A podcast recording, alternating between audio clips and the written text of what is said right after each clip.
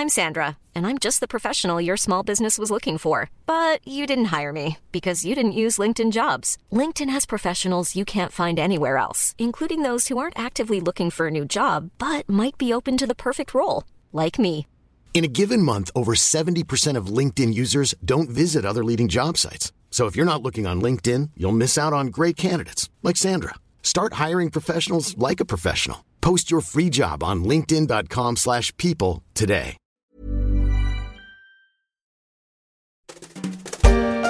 Petit conseil d'amis, si quelqu'un vous met au défi de manger 50 œufs de suite, refusez.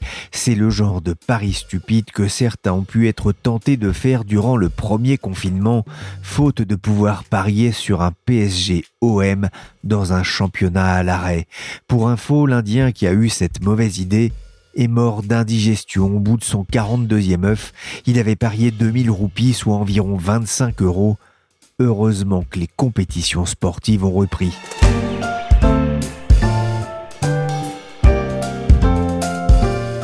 Je suis Pierrick Fay, vous écoutez La Story, le podcast d'actualité des échos, et je vais m'intéresser aujourd'hui au marché du pari sportif qui a bien récupéré de la trêve du deuxième trimestre. Oui, décision euh, ferme et inédite prise par le gouvernement et imposée aux ligues. C'est valable pour l'ensemble des sports collectifs. Cela va du euh, rugby au handball euh, jusqu'au football. Plus de Ligue 1 ni de Ligue 2 jusqu'en août prochain au moins. La tuile, souvenez-vous, c'était fin avril. Le gouvernement sifflait la fin des championnats pour les sports professionnels français. Plus de matchs, plus de compétitions, plus de buts ou de paniers, rideau, plus de paris sportifs non plus à part peut-être pour les courses à l'escargot, dont le fameux championnat du monde de Congham en Angleterre, sous les vivas de la foule, plus bruyant que le rare public des stades de foot français en période de confinement. Tandis que je parle, eh bien le départ vient d'être donné, c'est un train extrêmement rapide que la course a lieu maintenant, mais je vous laisse le soin sur les spectateurs de juger vous-même de cette extraordinaire échappée. Bravo Nini Benjambe et bravo Danida. Avec une imitation de Léon Zitrone, ça peut passer, mais pour le suspense, on repassera. Depuis fin août, le sport a repris ses droits et les sociétés de paris sportifs ont pu reprendre le chemin du but et surtout de la publicité à la télévision, avec succès si l'on en croit les derniers chiffres publiés par l'ANJ, l'autorité de régulation des jeux, elle a succédé à l'Argel créé il y a dix ans pour accompagner la libéralisation du marché des jeux d'argent en ligne, en particulier le poker et le pari sportif. Le pari en ligne fait donc ses dix ans et après un début difficile, il est entré dans une phase de croissance et de développement.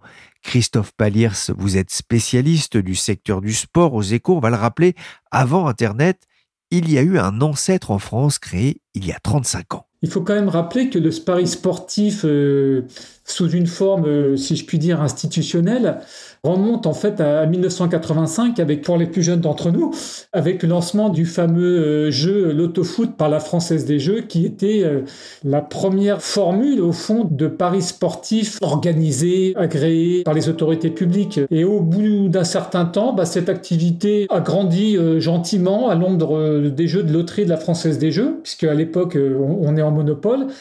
Et il y a une première évolution dans les années 2000 avec le lancement des activités Internet de la Française des Jeux, mais il est clair que le marché des paris sportifs et du pari sportif en ligne a vraiment changé à partir de 2010 euh, avec la libéralisation partielle du marché français des jeux d'argent sur Internet et par là même donc l'ouverture à la concurrence du, monopole de la Française des Jeux sur le pari sportif. Et là, clairement, euh, il y a une nouvelle donne et le pari sportif et le pari sportif en ligne, vraiment, décolle avec la, révolution numérique la révolution du, smartphone et puis euh, l'arrivée des millennials. Il y a une espèce de convergence, de conjonction de tous ces facteurs. Et je vais prendre deux, trois chiffres hein, pour, comment dirais-je, résumer au fond cette problématique.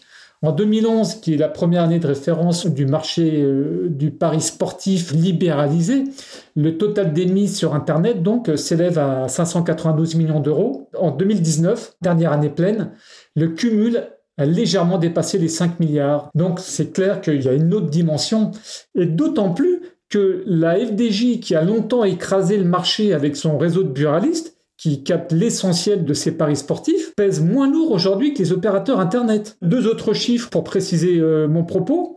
En 2011, le pari sportif chez la Française des Jeux était euh, de l'ordre du milliard. En 2019, il était à 3,5 milliards d'euros, donc il y a une croissance réelle, mais, ce 3,5 milliards d'euros, c'est moins que le marché en ligne qui globalement pèse 5 milliards d'euros.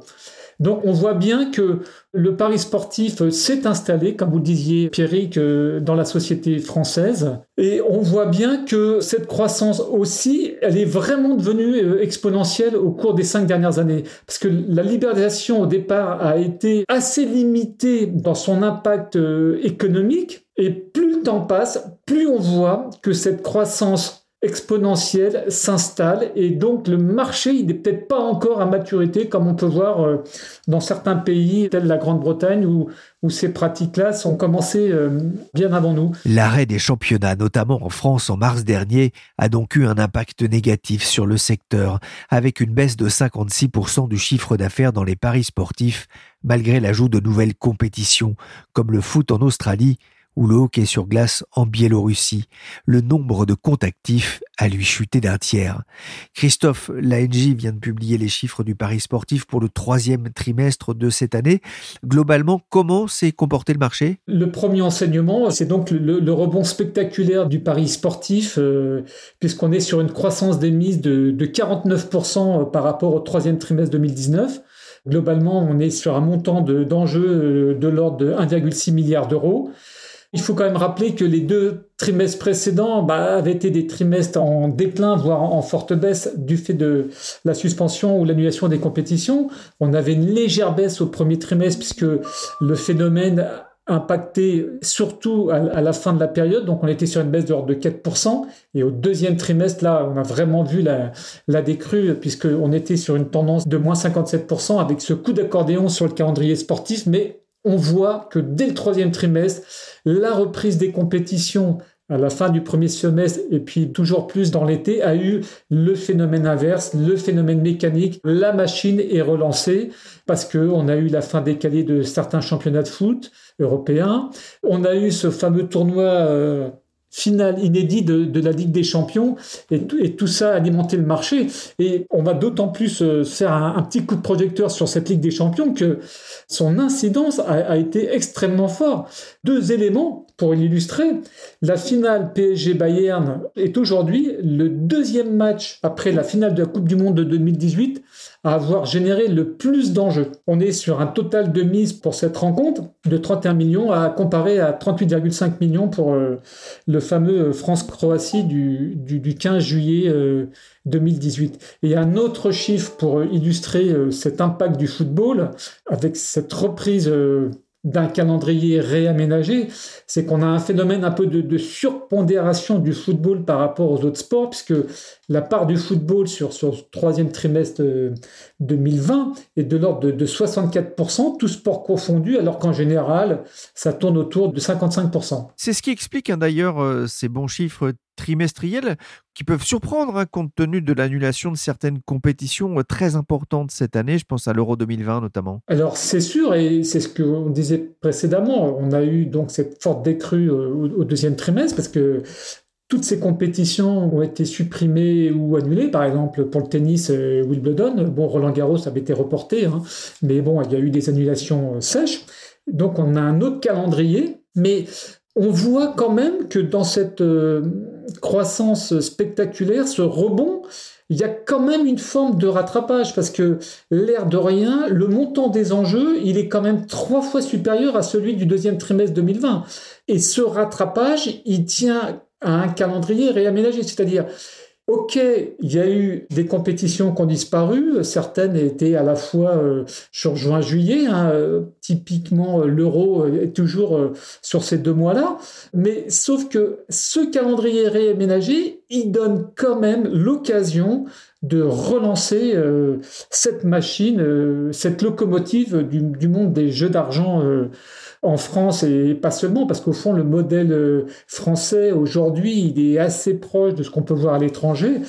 Et donc cette relance, elle est quand même avec ce calendrier sportif euh, réaménagé. Donc il y a eu des moins d'un côté et puis il y a eu des plus de l'autre. Mais au bout du bout, on a un rattrapage et ce rattrapage, il traduit quand même quelque part une tendance de fond. le confinement, est-ce qu'il est propice aussi aux paris sportifs Il a drainé un nouveau public, notamment vers les, opérateurs? Alors, il y a un effet confinement, Pierrick, mais euh, on l'a vu sur d'autres sports, en fait, parce que le grand vainqueur du confinement, c'est le poker en ligne. Clairement, euh, pourquoi? Bah, Déjà, il n'y a plus de paris sportifs une bonne partie du premier semestre. Le pari hippique est quand même affecté sérieusement par euh, l'arrêt des courses hippiques qui reprennent qu'avec le déconfinement à partir du 11 mai. Donc, à un moment donné, il y a un transfert de joueurs et en fait, manifestement de joueurs de paris sportifs sur le poker et qui fait que bah, au premier semestre le, poker est quand même sur une tendance à, plus de 80% alors que on le dit euh, le pari sportif au même moment il est en pleine décrue et le phénomène de transfert alors est-ce qu'il a joué ou pas sur le pari épique?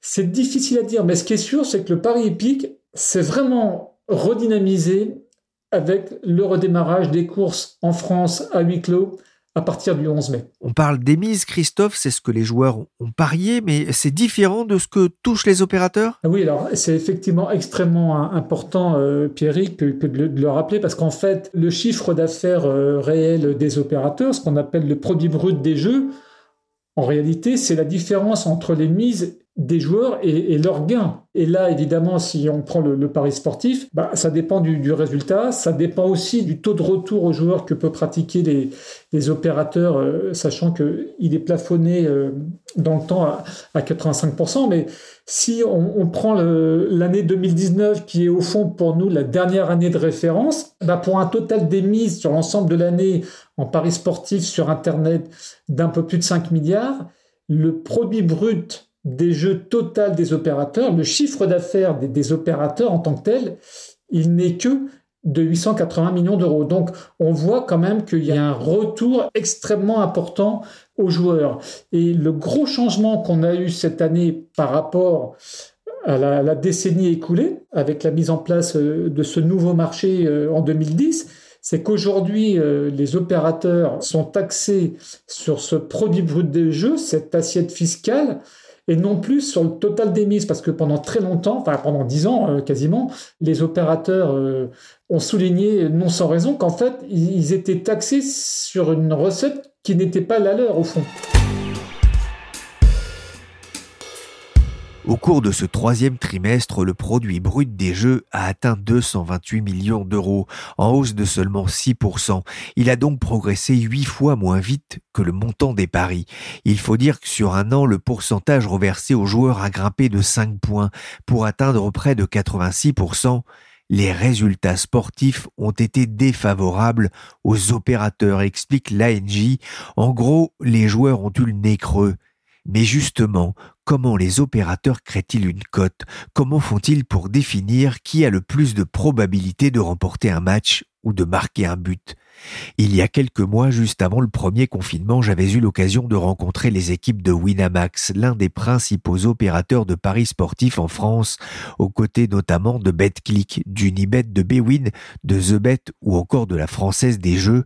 J'étais entré notamment dans la salle des paris, là où travaillent ceux qui définissent les cotes. Là, les quatre premières rangées, c'est les traders en paris sportifs. Donc euh, c'est ceux qui font les cotes tout simplement.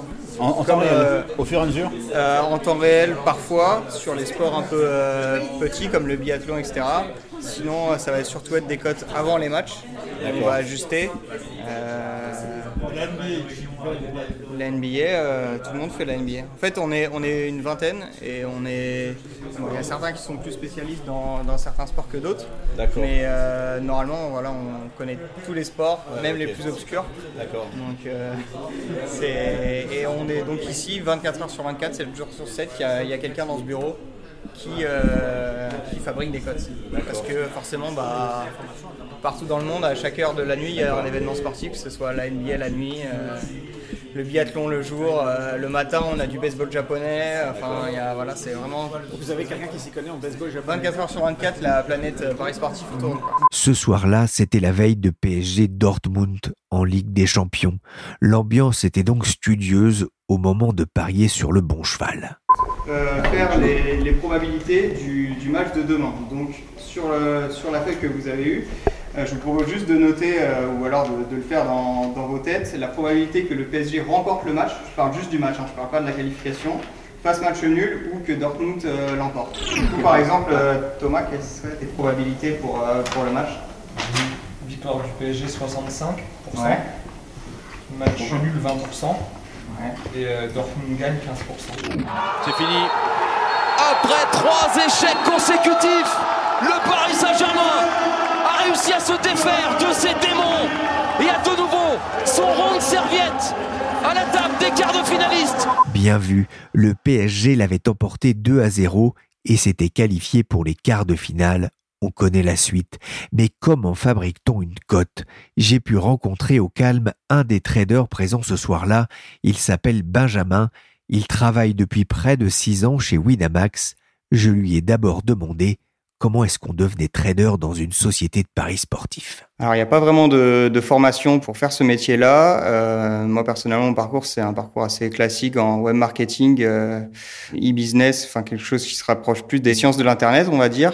Et euh, pour devenir trader en paris sportifs, il faut à la fois être très passionné de sport, connaître tous les sports, pas seulement les plus connus comme le foot ou ou le tennis sur lesquels tout le monde parie, mais tous les sports dont, les plus obscurs, euh, j'ai envie de dire, et à la fois avoir de bonnes notions mathématiques, car les maths sont très présentes pour euh, tout ce qui est calcul de, de code de paris. Donc, euh, comme les, vrais traders, entre guillemets, il faut être très bon en, maths et donc à la fois en sport. Faire du, calcul de probabilité, hein, c'est ça Exactement. Une cote, c'est en fait une probabilité, c'est un calcul de de, pourcentage, entre guillemets, on fixe des, probabilités d'événements sportifs. Donc, euh, tel joueur va marquer un but, telle équipe va, battre une autre.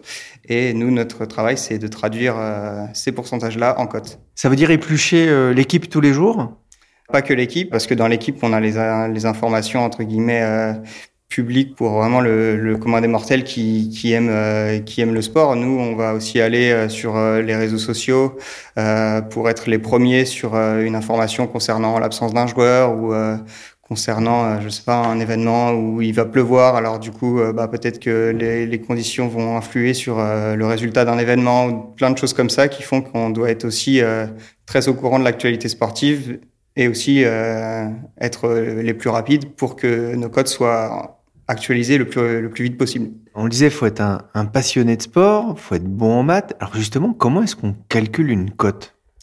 Alors une cote, c'est une, euh, une formule toute simple qui est 1 sur la probabilité. C'est-à-dire que si vous avez une, euh, une probabilité de 50%, euh, donc vous faites 1 divisé par 0,5, qui est la, probabilité, et vous obtenez une cote à 2. Si une équipe a 50% de chance de l'emporter, sa cote sera de 2. Si elle a une chance sur 6 de l'emporter, sa cote sera de 6. C'est un calcul qui est, tout simple, mais le calcul qui est en fait compliqué, c'est celui de la probabilité en elle-même, qui là passe par de nombreux critères, euh, comme euh, je vous ai dit, l'environnement, euh, les compositions de telle ou telle équipe, la forme d'un joueur, etc. C'est des milliers de critères qui s'additionnent pour donner la probabilité finale et la cote finale. C'est facile de se tromper du coup c'est facile de se tromper, euh, oui, mais notre but en tant que bookmaker, c'est de, de, se tromper le, le, moins possible. Et donc, le but des parieurs, c'est de voir où éventuellement on se serait trompé. Et donc, du coup, euh, voilà, c'est un, un, espèce de, de, jeu, entre guillemets, hein, où euh, le bookmaker essaye d'être plus fort que le parieur et, et, inversement. Il y a une tendance parfois, même inconsciemment, à, à privilégier une équipe que l'on aime bien? En tant que trader? Oui. Euh, non, notre but c'est de, faire les choses euh, la plus détachée possible et la plus objective possible parce que euh, bah, ce ne sont pas nos sous. Si nous on a envie de, en tant que parieur, de, parier sur telle et telle équipe, c'est notre argent qu'on engage, mais là on engage l'argent de notre société. Donc le but c'est de, faire les, meilleurs codes possibles et, les plus justes possibles surtout. Ouais, mais voilà, le plan, pour l'instant, se déroule tel euh, le professeur l'avait prédit. Le braquage parfait, le casse du siècle. Wina, désolé, on va vous euh, enlever 400 000 de plus. Il y a quelques jours, Truiton 31 a gagné près de 400 000 euros euh, sur Winamax. Il a validé un combiné à 21 matchs gagnants. Bah, vous nous expliquerez tout à l'heure ce que ça veut dire. En misant notamment sur une victoire de John Esbo en, biathlon, il a gagné. On voit les sommes sont importantes. Ça veut dire aussi qu'il faut pas se tromper quand on calcule une cote. Vous avez des responsabilités? Bien sûr, on a des, de grosses responsabilités puisque une cote ratée entre guillemets qu'un parieur euh, exploite, si je peux dire ça comme ça, bah forcément ça va engendrer euh, beaucoup d'argent perdu puisque si le parieur se rend compte que la, cote est mauvaise, il va miser des, montants euh, assez énormes et du coup effectivement ça peut perdre beaucoup d'argent. Après nous on a des systèmes pour se rendre compte qu'une cote a été mauvaise, on a des systèmes de sécurité qui font que euh, heureusement, on fait, on fait peu d'erreurs et nos parieurs en, en profitent le, moins possible. C'est notre rôle. C'est quoi un combiné alors à 21 gagnant? Un combiné, c'est euh, la, enfin, la multiplication de plusieurs codes. C'est-à-dire qu'on on parie sur un événement combiné à un autre événement. Et donc, pour gagner son pari, il faut que les deux 3, 4, 5, autant de paris qu'on veut ajouter à son combiné, il faut que tous ces paris soient validés, soient bons pour euh, au final gagner son pari. Alors vous êtes une assez grosse équipe, hein. vous vous tournez, je crois, 20 24 heures sur 24, 7 jours sur 7. Vous êtes obligé de vous intéresser à tous les sports ou vous êtes spécialisé? Alors chacun a un peu ses, spécialités, mais vu qu'on travaille 7 jours sur 7, 24 heures sur, 20, sur 24 en équipe tournante, euh, bah parfois quand on est euh, de nuit, on doit euh, regarder la, la NBA. Parfois l'après-midi, en ce moment, bah il y a du biathlon, et il faut avoir une base dans tous les sports, même euh, les plus sombres. Mais après, voilà, le fait d'être euh, une, vingtaine de traders, ça nous permet euh, chacun à sa spécialité et, et chacun va demander à l'autre des conseils pour être au mieux sur tous les sports. En mars dernier, j'avais aussi interrogé Benjamin sur l'Euro 2020 qui devait se tenir durant l'été. La compétition avait été repoussée. Mais si je vous en parle aujourd'hui, c'est que le trader m'a surpris. Trois mois avant, ils avaient déjà préparé plusieurs cotes en vue de l'événement On a déjà toutes les cotes qui concernent euh, euh, le vainqueur de, la compétition, euh, les cotes qui sera le premier de, tel groupe, et on a même les, cotes des premiers matchs.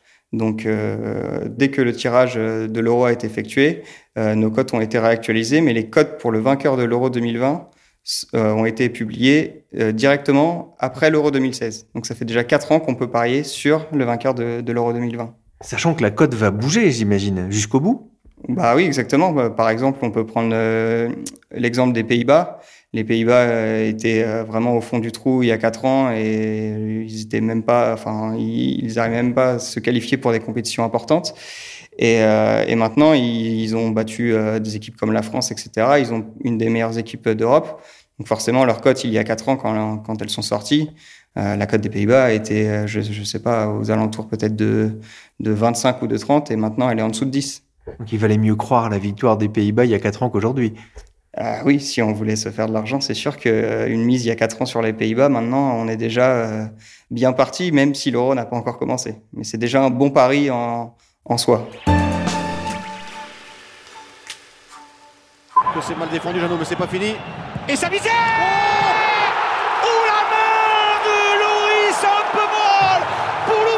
score de Savitzer qui tente sa chance à l'entrée de la surface de réparation.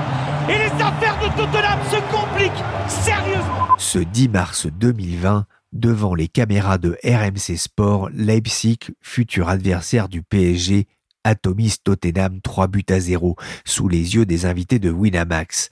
À la 20e minute, les Allemands menaient déjà 2 à 0. J'ai un peu commencé à me désintéresser du match et je me suis rapproché de Tristan Giglini. Il est responsable des paris sportifs. On a discuté un peu de son entreprise et du fait que Winamax avait d'abord misé sur le poker avant de s'intéresser ensuite aux paris sportifs. Alors on était une, entreprise de pure player poker effectivement.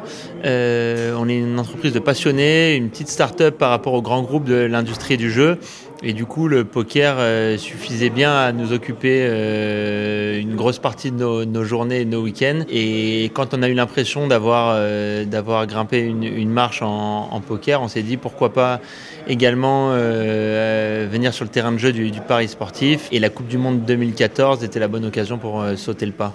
Et ça a été une bonne expérience? Ça a été une très bonne expérience parce qu'on a dû se remettre en question sur plein mal de choses. Au poker, on était leader sur le marché français avec pas mal de certitudes. Et au Paris sportif, on est arrivé en tant que petit outsider euh, avec plein de choses à apprendre face à beaucoup de grands groupes internationaux, anglo-saxons, qui faisaient du Paris sportif depuis de nombreuses années.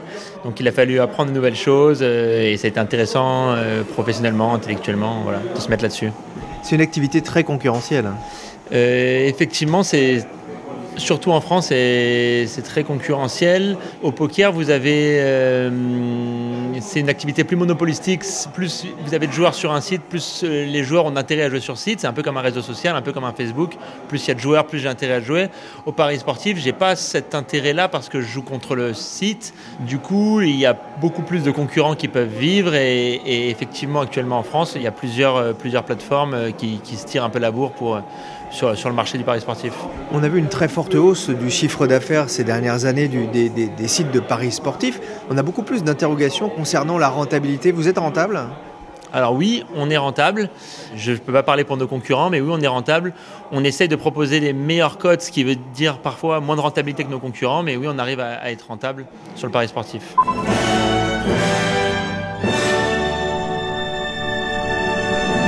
Winamax, grosse cote Gros gain, gros respect. Quand on regarde votre stratégie de communication euh, et celle de vos concurrents, on voyait encore une publicité justement avant, avant le match euh, qu'on va regarder euh, ce soir. On voit que vous vous adressez tout de même à un public, alors c'est un peu caricatural, hein, jeune, masculin, plutôt périurbain. Est-ce que ce profil type finalement ne limite pas le potentiel d'expansion du pari sportif en France? Alors, euh, masculin, je suis entièrement d'accord. On a, près de 90% d'hommes qui s'inscrivent sur Winamax. Périurbain, euh, pas tout à fait, c'est les zones urbaines, euh, y compris les centres-villes, qui, jouent plus que la campagne. pourquoi? Peut-être par des raisons de connexion Internet, avec meilleur accès au réseau, à la 4G, etc., où c'est plus simple de se connecter n'importe où de son mobile. Peut-être aussi pour des raisons culturelles. Et sur l'âge, nous, le parieur a une moyenne d'âge de 30 ans chez nous, mais clairement, il a à peu près 5 ans de moins que le joueur de poker. Donc par rapport à nos communications poker d'IA euh, de l'ouverture du marché, euh, on a fait l'effort de, se tourner vers euh, le moins de 30 ans qui représentera sûrement l'avenir du pari sportif. On parle beaucoup de l'arrivée prochainement en France de Bet365, hein, le, groupe britannique. Ça vous inquiète? Alors c'est un des leaders mondiaux, voire le leader euh, mondial en, Europe, euh, ou Europe occidentale. Ça serait un concurrent très sérieux. Je pense qu'ils sont très forts euh, dans le pari sportif, mais ils ont toute une culture anglo-saxonne et il faudra voir comment ils vont s'adapter au marché français qui a des spécificités culturelles assez fortes et du coup, à la fois, ça serait inquiétant et challengeant. En tout cas, ça serait intéressant de voir comment on se positionnerait contre eux. C'est quoi les spécificités du marché français? Par exemple, euh, en Angleterre, au Royaume-Uni, vous n'allez pas parler des codes de la même façon. Nous, on parle en code décimal. En Angleterre, on va parler de codes contraints. Je ne sais pas si vous avez souvent entendu euh, des codes 5 euh, contre 1, 13 contre 1, etc. Nous, on va parler en code décimal. C'est pas la même chose. il faut savoir que les Anglais, ils doivent parier depuis un demi-siècle. Le pari est complètement présent dans la culture anglo-saxonne. Quand un journal politique sort des, un sondage pour une élection on va le traduire en cote, ce qui n'est pas du tout le cas en France. Le pari sportif, c'est quelque chose d'assez récent. Ça a une dizaine d'années pour le pari en ligne, mais avant, c'était quelque chose d'assez petit. Euh, donc, je, n'est pas tout à fait la même maturité. En Angleterre, on a beaucoup de parieurs très, très expérimentés. Euh, quand, quand, on a une naissance dans une famille, on va parier euh, sur, sur le, nouveau-né qui a une sélection en équipe d'Angleterre ou qui gagne le Wimbledon. C'est pas, c'est pas la même chose en France. Donc, il y a une différence culturelle du parieur anglais et du parieur français. Et, et, du coup, mais peut-être qu'ils sauront très bien faire, mais en tout cas, nous, on, on trouverait ça à la fois, effectivement, c'est un concurrent qui, serait fort et à la fois, ce serait challengeant de se confronter à, eux parce qu'on les regarde beaucoup depuis la France et c'est des gens qui sont très bons dans leur métier. Vous n'êtes pas prêt à faire des paris sur le, nom du Royal Baby bah, Pour l'instant, en France, c'est interdit parce que l'Argel, euh, donc l'autorité de régulation des jeux en ligne, donne une liste de, paris autorisés et c'est forcément sur le sport. On n'a pas le droit non plus de faire de paris sur la politique, par exemple, l'élection de Trump ou, les municipales à, à Paris, c'est pas possible. Merci Tristan Giglini et Benjamin de Winamax et merci à Christophe Paliers des Échos. La story, le podcast d'actualité des échos, s'est terminé pour aujourd'hui. L'émission a été réalisée par Willy Gann, chargé de production et d'édition Michel Varnet. Vous pouvez suivre la story sur toutes les applications de téléchargement et de streaming de podcasts. Abonnez-vous pour ne manquer aucun épisode. Pour l'actualité en temps réel, rendez-vous sur leséchos.fr.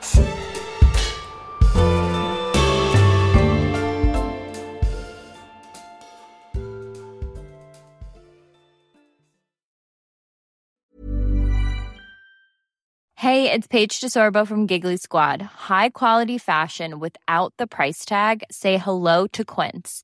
I'm snagging high-end essentials like cozy cashmere sweaters, sleek leather jackets, fine jewelry, and so much more. With Quince being 50 to 80% less than similar brands. And they partner with factories that prioritize safe, ethical, and responsible manufacturing. I love that. Luxury quality within reach. Go to quince.com slash style to get free shipping and 365 day returns on your next order. Quince.com slash style. Without the ones like you, who work tirelessly to keep things running, everything would suddenly stop. Hospitals, factories, schools, and power plants, they all depend on you. No matter the weather, emergency, or time of day, you're the ones who get it done. At Granger, we're here for you with professional grade industrial supplies. Count on real time product availability and fast delivery. Call clickgranger.com or just stop by. Granger for the ones who get it done.